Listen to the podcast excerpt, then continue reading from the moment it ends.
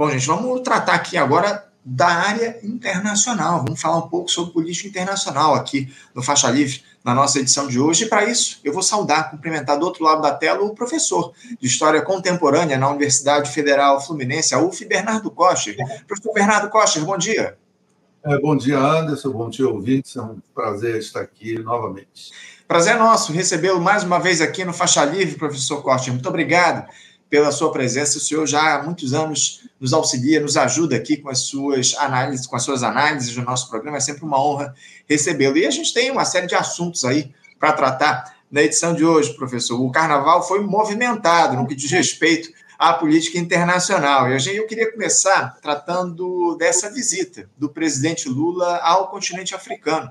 Essa semana que passou, essa primeira viagem internacional do presidente da República no ano de 2024.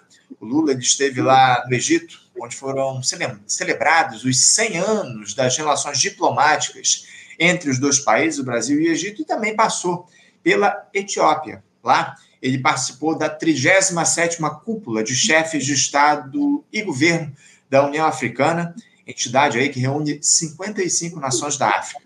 O Lula tem buscado uma aproximação, né, Bernardo, dos países africanos na tentativa de aprofundar as relações do Sul Global e trazer essas nações ao protagonismo. Eu queria começar, o Bernardo, para além das polêmicas que surgiram aí, ou da polêmica que surgiu nessa viagem do Lula, eu queria começar te pedindo uma análise sobre essa primeira viagem internacional do presidente da República lá ao continente africano, das negociações, do diálogo que o presidente estabeleceu com os países da África. Fala um pouco a respeito do, do que o Lula traz da África. O Lula que está chegando hoje ao Brasil, né, Bernardo?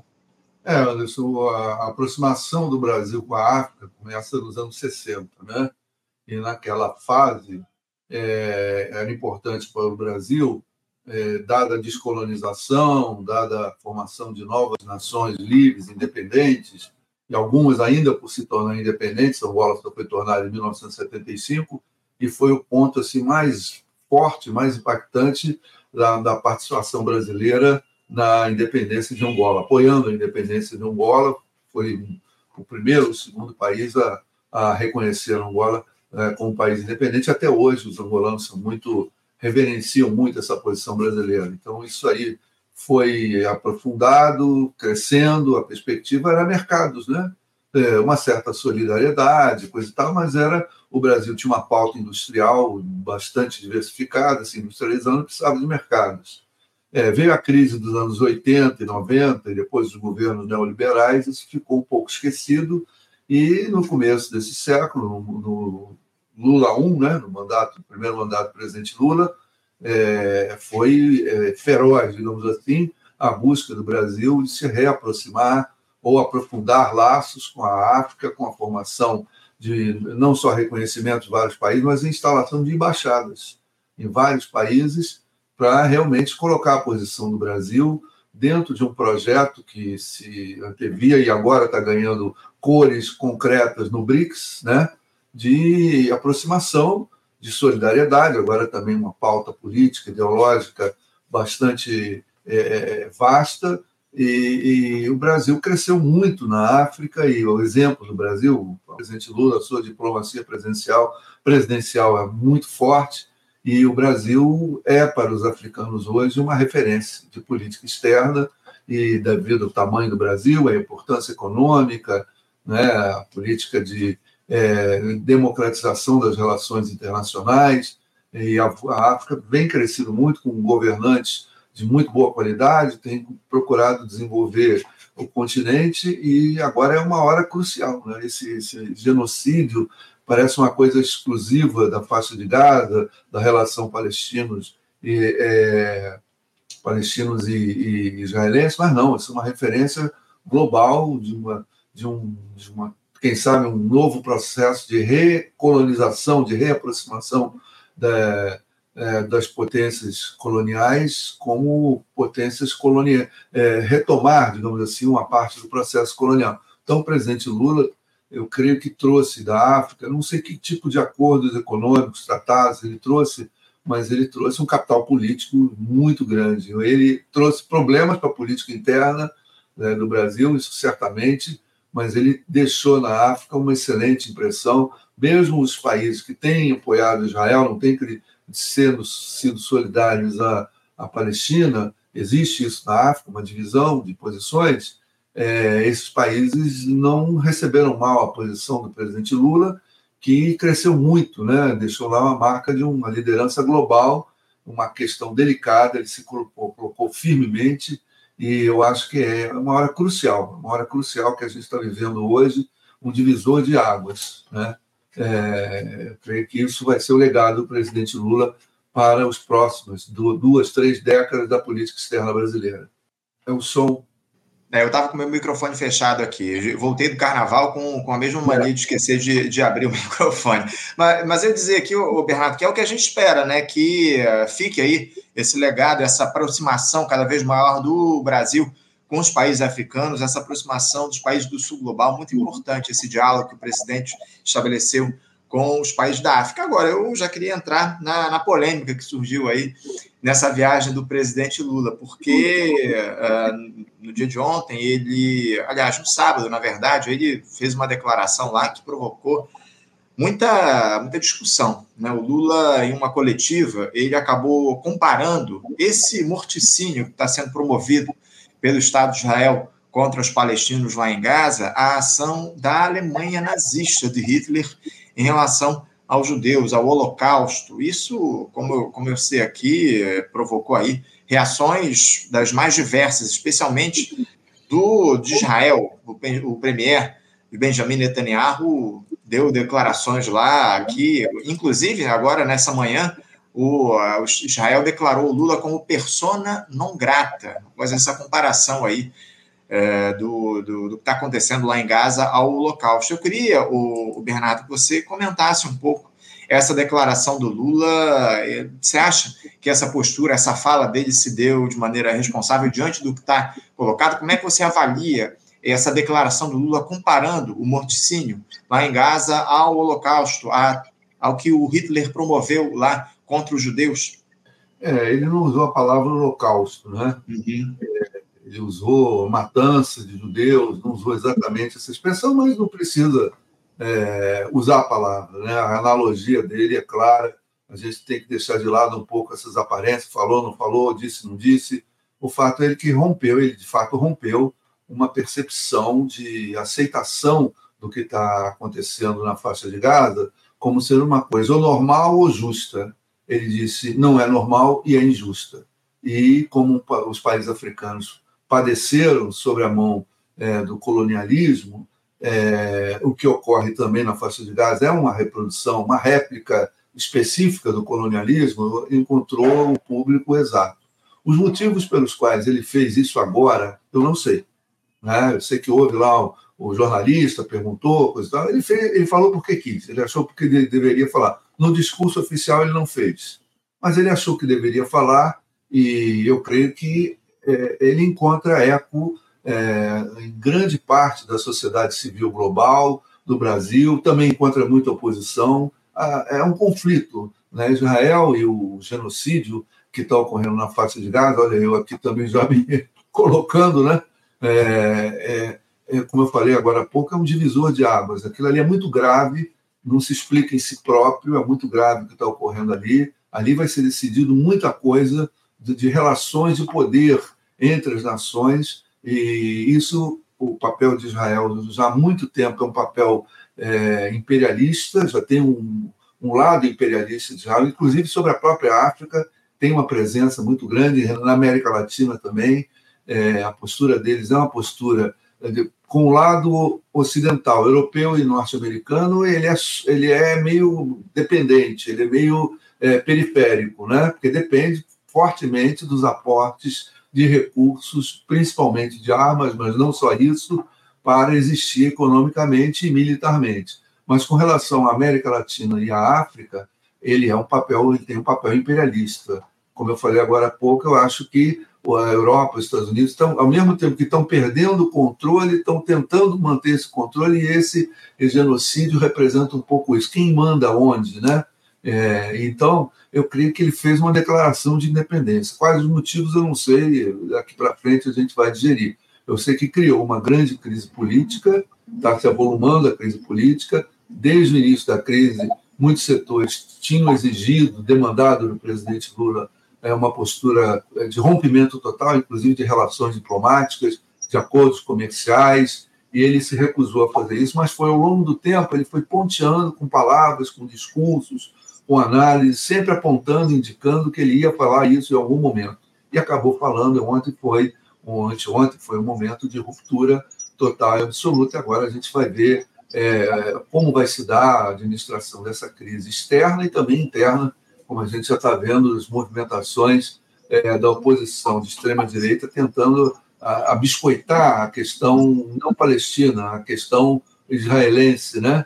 É, governadores convidando o embaixador para ir, parece que as manifestações de domingo que vem, 25 de fevereiro, já tem um convite ao embaixador. Quer dizer, esse é o imperialismo israelense. Não tem nada aqui, nenhum manifestação, nem sequer ser lembrado para ser convidado. É essa influência que está sendo decidido ali. Por algum motivo, o presidente Lula, repito, tomou essa decisão não está é, fora do prumo. Outros governantes já disseram isso, inclusive a África do Sul e na Europa, alguns já têm apontado com, com restrições a essa situação, mas ele deu um basta. Né? Isso é, é, o que ocorreu. Isso é o que ocorreu.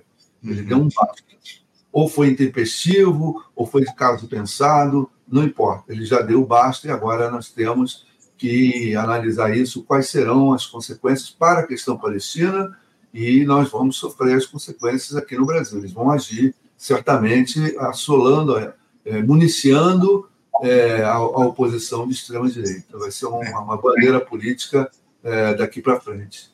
É, não tenha dúvida, a extrema-direita vai se utilizar aí dessa, dessa fala do Lula a respeito do que acontece lá em Gaza para, de alguma forma, atuar politicamente aqui no nosso país. Agora, o, o Bernardo, você não acha que essa declaração do Lula, nesse momento, em que ele estava visitando lá o continente africano, não pode estar conectado justamente com essa ação que a África do Sul entrou lá no Tribunal Penal Internacional em Haia, justamente pedindo uh, a paralisação dos bombardeios lá em Israel por parte, em, em Gaza por parte do Estado de Israel, enfim, a atuação da África do Sul diante desse processo de morticínio que está colocado lá no Oriente Médio, o Bernardo?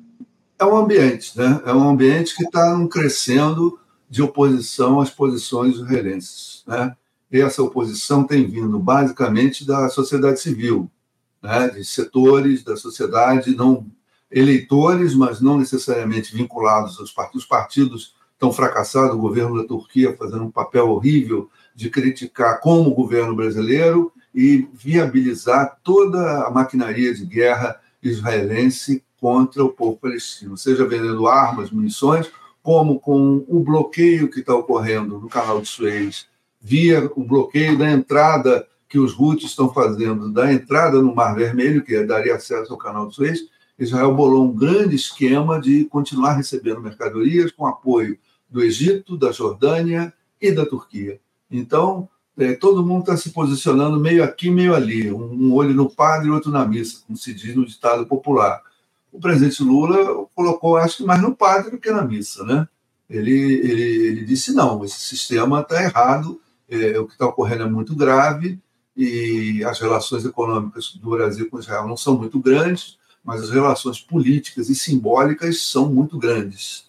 Ele foi cuidadoso ao longo do tempo. Eu, eu me coloquei contra ele tomar uma atitude contra o embaixador israelense de, de supetão rapidamente, porque é justamente o que eles queriam ele esperou um momento, né? E esse momento foi numa reunião onde está se decidindo umas, a mesma coisa que eles estão decidindo do lado de lá os, os é, o genocídio, do lado de cá isso está influenciando também e a busca de desenvolvimento, de necessidades, é, é de financiamentos, de investimentos, isso tudo também a África está se defrontando com carências, né? E esse apoio a Israel ali, ele é muito custoso, né? Ele é muito custoso, é muito caro. E é uma forma que eles têm, do lado de lá, do sul, do norte global, como se costuma falar, de condicionar uh, os países do sul global. Está né? Tá havendo uma espécie de guerra fria norte-sul, não leste-oeste. Está né? tá meio subrepetício. E a questão do genocídio em Gaza é o ponto fulcral, é o ponto central de uma série de coisas que vão ser decididas. É, o genocídio já está praticamente executado, falta muita coisa né, do ponto de vista israelense, mas o serviço sujo de destruir a faixa de Gaza já está feito. Mas tem o depois, esse depois também é importante. O que vai ser feito com a população, que ainda está a questão do ataque a Rafah, né?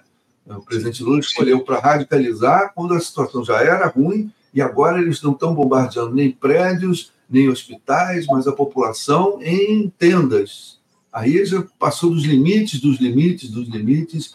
Aí ele escolheu esse momento para se colocar de forma mais contundente e promover uma verdadeira ruptura. Eu espero que comece uma onda, né? uma onda que seja de, sirva de incentivo é, na França, na Inglaterra, na Alemanha, a que forças políticas é, contrárias ao genocídio pressionem os governos de forma efetiva, Estados Unidos também, que tem eleição. É, se não vier essa onda é, de, de, de crítica, se não avolumar, ela já é muito grande, não devemos subestimar. Todo dia, toda semana está tendo manifestações massivas, gente todo, de todo tipo de atitude. Outro dia eu fiquei comovido com uma moça que na Inglaterra pulou o muro da fábrica que, de drones que é vendido para Israel.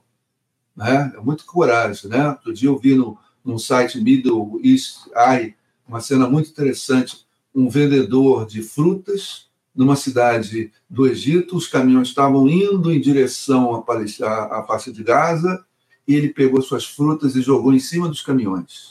Né? Começou a jogar as frutas, é uma manifestação de uma beleza né, simbólica, humana, eu acho que esse tipo de coisa, eu espero que é isso que vai salvar a declaração do presidente Lula, né? vai, vai atenuar né? essa onda crescente, né? E aqui no Brasil nós temos que agora lidar com essa questão. O presidente Lula aqui é, humildemente manifesta o meu apoio, já era mais do que tempo, né? Mas nós vamos ter que lidar com um problema que também é, vai nos vai nos vai nos caçar, eles vão caçar a gente, né?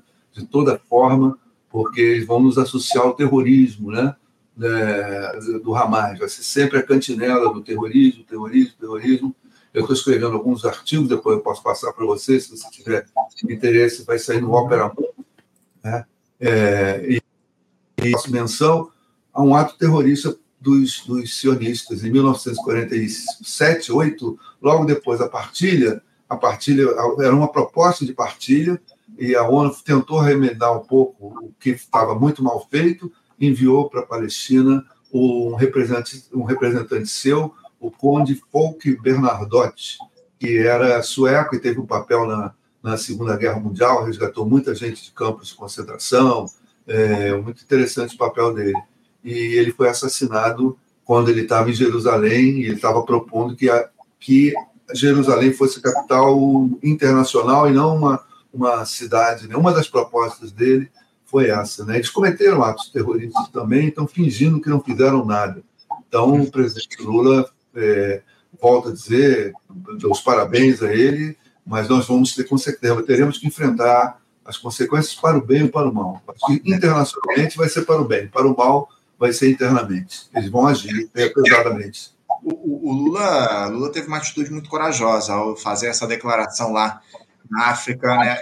final de semana. Agora, o, Bernardo, sobre as consequências, você falava, começava a falar a respeito disso. O Benjamin Netanyahu condenou, evidentemente, a fala do Lula, disse que ele cruzou a linha, uma, uma linha vermelha, que as suas palavras são vergonhosas e graves, que ele teria banalizado o Holocausto e que chamaria o embaixador do Brasil lá em Israel para uma repreensão. Hoje, como eu citei aqui, o Lula foi considerado persona não grata lá em Israel. Uh, você acha que o, o, Brasil pode sofrer algum tipo de retaliação dos países que, de alguma forma, estão ao lado ainda de Israel nesse processo de conflito que há no Oriente Médio? Países, especialmente países europeus, os Estados Unidos, pode haver, se em relação ao comércio entre Brasil e Israel não há maiores problemas, porque ele é diminuto, em relação a aliados de Israel, você acha que o Brasil pode ter problemas uh, nessa relação diplomática a partir dessa declaração do Lula?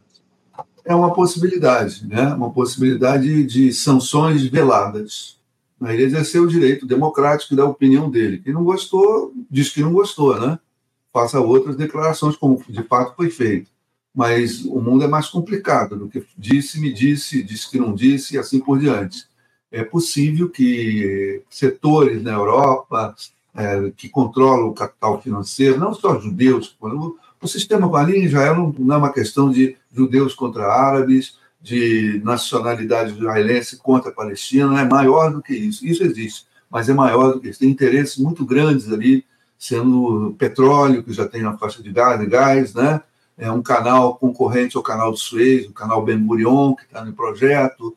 Tem uma série de questões geopolíticas e econômicas muito grandes sendo disputadas ali. Então, a possibilidade existe, mas é a coisa que a gente só vai descobrir daqui para frente, o quanto eles querem enfrentar a, a, a, posição brasileira. Agora, tem uma coisa que eu não falei na primeira pergunta que você me fez, a questão da África, agora que me veio à cabeça, é o papel da China e da Rússia, que estão é, em condições, está a China com muita presença na África, em condições de comércio internacional muito, muito melhores do que as oferecidas pelos europeus e norte-americanos, né? compram as coisas por melhores preços, constroem parte da infraestrutura. Alguns chamam isso de imperialismo. Muita gente da esquerda chama de imperialismo chinês. Eu sou mais cuidadoso, porque quem conhece o imperialismo da Europa do século XIX até o século XX não vai chamar o chinês de imperialismo. Não é a mesma coisa, né? É, pode ter uma relação de desigualdade nas trocas, mas não é a mesma coisa mas isso também suporta um pouco a posição brasileira. China e Rússia estão caladas, mas estão observando, estão esperando. Eles estão, acho, eles têm uma posição, não querem confronto. Né? O Irã, mesma coisa, está sendo atacado, mas é, já há longo tempo, desde a década de 50, com a derrubada do primeiro-ministro Mossadegh, isso faz parte do, do, do, imaginário político iraniano, não pensa só que é a questão do, do ayatollah, da religião, né? tem uma questão lá de fundo de intervenção estrangeira no Irã, é, e agora tipo, Irã é BRICS, né? Brasil é BRICS, China, é, Rússia, é, então o Brasil também tem esse suporte atrás, que é a eventual é, crescimento dos BRICS e de tudo que representa, seja a nova rota da seda, seja investimentos, é, seja construção de projetos, né, de empresas, de infraestrutura, em condições financeiras muito melhores do que e não e não em um dólar, que já é uma prisão a céu aberto, né? Você ter ligado ao dólar, da forma como eles fazem a gestão do dólar, sempre escasso, sempre caro, é, tem uma abundância de dólar, mas está sempre difícil de obter. E o yuan e o rublo, o rublo se valorizou durante essa crise né? Conheço até um amigo que falou: vou comprar rublo, né? vou defender meu, meus investimentos comprando rublo, né? minha poupança, eu vou comprar rublo. Né? Então, isso tudo eu acho que também pesou na conta do presidente Lula. Né? O papel da China, da Rússia, que estão silentes, mas não estão surdos nem cegos. Estão observando, porque se eles entram, a guerra vira guerra mundial. Hum. Então, acho que eles não podem fazer nada. Quem me dera que Rússia e China mandassem uma frota militar, junto com navios de ajuda humanitária, aportassem em Gaza, e se Israel viesse atacar, levava chumbo também, né? Mas não é assim, é coisa bem complexa, e, mas não estão China e Rússia ausentes, o peso deles se faz sentir. Então, a declaração do presidente Lula é, não é cega, nem surda, nem muda, ela é focada. Não sei se era a intenção dele falar, porque ele não falou no discurso oficial, ele falou na entrevista, né? Uhum. Talvez tenha sido um pouco de sangue quente ali no momento. Mas já está feito, era isso, que muita, muitas pessoas estavam esperando, grande parte da sociedade, os eleitores, hoje de manhã eu ouvi essa opinião, os eleitores de Lula apoiam, então são 60 milhões de votos que certamente apoiam essa, essa opinião do presidente, de um jeito ou de outro, mais ou menos. Eu acho que é uma coisa, é uma disputa que o Brasil não poderia faltar e o presidente Lula decidiu começar ela agora. Então, é é, vamos ver né, o desenrolar desse, dessa situação na faixa de Gaza. Importante postura do presidente Lula. O Bernardo, para a gente fechar aqui o nosso papo, eu não posso deixar de tratar com você desse episódio que ocorreu aí na, na última semana, a morte do Alexei Navalny, né, o opositor lá do Vladimir Putin na, na Rússia, uma figura contraditória, morreu lá na prisão em que ele estava, na Sibéria, em condições ainda não esclarecidas, enfim. Uh, parece que ele estava tava dando uma caminhada, teria tido um ataque súbito e morreu. É, ele vinha fazendo muitas críticas e denunciando as condições da prisão em que ele estava submetido lá na Sibéria, com uma temperatura a mais de 20 graus abaixo de zero, enfim, as condições, ele, ele denunciava a precariedade da prisão em que ele estava colocado. E eu queria que você falasse um pouco a respeito da morte da, do, do Alexei Navalny, como você tem aqui uma figura contraditória, opositor do regime do Vladimir Putin, como é que isso pode repercutir eh, na política internacional? Na verdade, já está repercutindo, né? muitas críticas, inclusive denúncias de que o Vladimir Putin seria, teria sido, uh, teria mandado assassinar lá o, o Navalny. Enfim, queria que você falasse um pouco a respeito de mais essa morte que tem, que há um ar de suspeita a respeito de um opositor do Vladimir Putin lá na Rússia, o Bernardo. É, ele, você falou que ele era contraditório, né, polêmico. É um político de direita, extrema-direita, exatamente da linha de todos que estão aí, o Guaidó, é, Zelensky, aqui no Brasil, o nosso ex-presidente. Então, ele tinha posições, né? E, e, pelo que eu entendi, porque, obviamente, a distância e vários é, filtros, até a gente pegar o que realmente aconteceu, ele tinha realmente culpa no cartório de negociações, como o atual presidente, nosso ex-presidente, está envolvido em coisas judiciais, né? E a justiça russa, não sei se julgou ele de uma forma digamos, especial, dando uma punição maior do que o crime, né? E as condições da morte dele também são esquisitas, uma pessoa jovem, coisa e tal. É, geralmente as pessoas jovens não têm esses, essas questões de saúde súbitas, geralmente, né? Então eu prefiro esperar investigações, acho que isso é do tipo polêmica que, que dá, vai perdurar durante muito tempo. Agora, veja bem, o que está em julgamento não é a situação dele apenas, a análise não é só a situação dele, é de toda a crítica que o Ocidente faz ao Estado russo. Né? É, o Estado russo diz que o, o Putin é um ditador, mas não, o Netanyahu está no poder desde o final do século passado. Né? Eu, eu era jovem, hoje já não sou tanto, né? e o cara está lá firme e forte. É claro, é parlamentarismo, isso. Agora, ele, ele ficou, acho que, 18 anos em 25 no poder é muito tempo, é muito tempo. Ele está tendo essa desenvoltura que está tendo porque deixaram ele ficar tanto tempo no poder. Bom, se ele pode, por que, que o Putin não pode ficar tanto tempo no poder também? Se não vale para um, não vale para outro, né? Então, é, é, são julgamentos muito... Bom, então o Navalny tá, foi morto. O Assange está sendo julgado por nada, né? Está em vias, tem prisão, é, acho que isolamento, alguma coisa assim é, porque divulgou notícias, que a função do jornalista é divulgar notícias, né? É, então, essas comparações que o Ocidente faz, eu prefiro esperar os acontecimentos, eu não tenho esperança que vou chegar a uma conclusão, se foi, se não foi. Né? A gente tem visto o Estado russo muito fortalecido, é, os opositores com muita dificuldade de chegar ao poder central, mas isso ocorre também no Ocidente. Né? Nos Estados Unidos são dois partidos é, uma, é um monopólio, é um, é um duopólio de poder. Será que esses dois partidos representam todas as correntes? Certamente que não. Né? Os socialistas nunca tiveram nada nem próximo, sociais-democratas, é sempre a mesma correlação de força. Então, a, a, continuidade do poder não me impressiona, muito embora é, espera-se que haja um rodízio. Né? O que me impressiona, é, eu acho que a gente deve estar atento, é a crítica à própria natureza do Estado russo que está sendo feito, né? Essa que é também o fundo da questão. E qual é o fundo dessa questão? A Rússia não adotou o liberalismo, é, é, digamos assim, é, de porta giratória. Entra um, sai outro e continua a mesma coisa. A Rússia, quando Putin chegou ao poder, a Rússia estava num caos profundo, ninguém conhecia ele. Eu me lembro, eu não dava o menor valor a ele, achei que era um burocrata, oportunista, e de repente surgiu uma reestruturação, uma reestatização de empresas estratégicas que foram doadas para as máfias, né? ele reestruturou o crescimento econômico. Hoje a Rússia é uma potência econômica, está enfrentando uma guerra complexa, é um lugar só a guerra, mas é uma complexidade porque tem uma série de situações, como, por exemplo, as munições. Qual é a, qual é a maior dificuldade ucraniana? Obter não só armamentos, mas as munições. A Rússia não tem escassez de munições e, quando tem, consegue comprar na China, na Coreia do Norte, não sei aonde, e assim vai.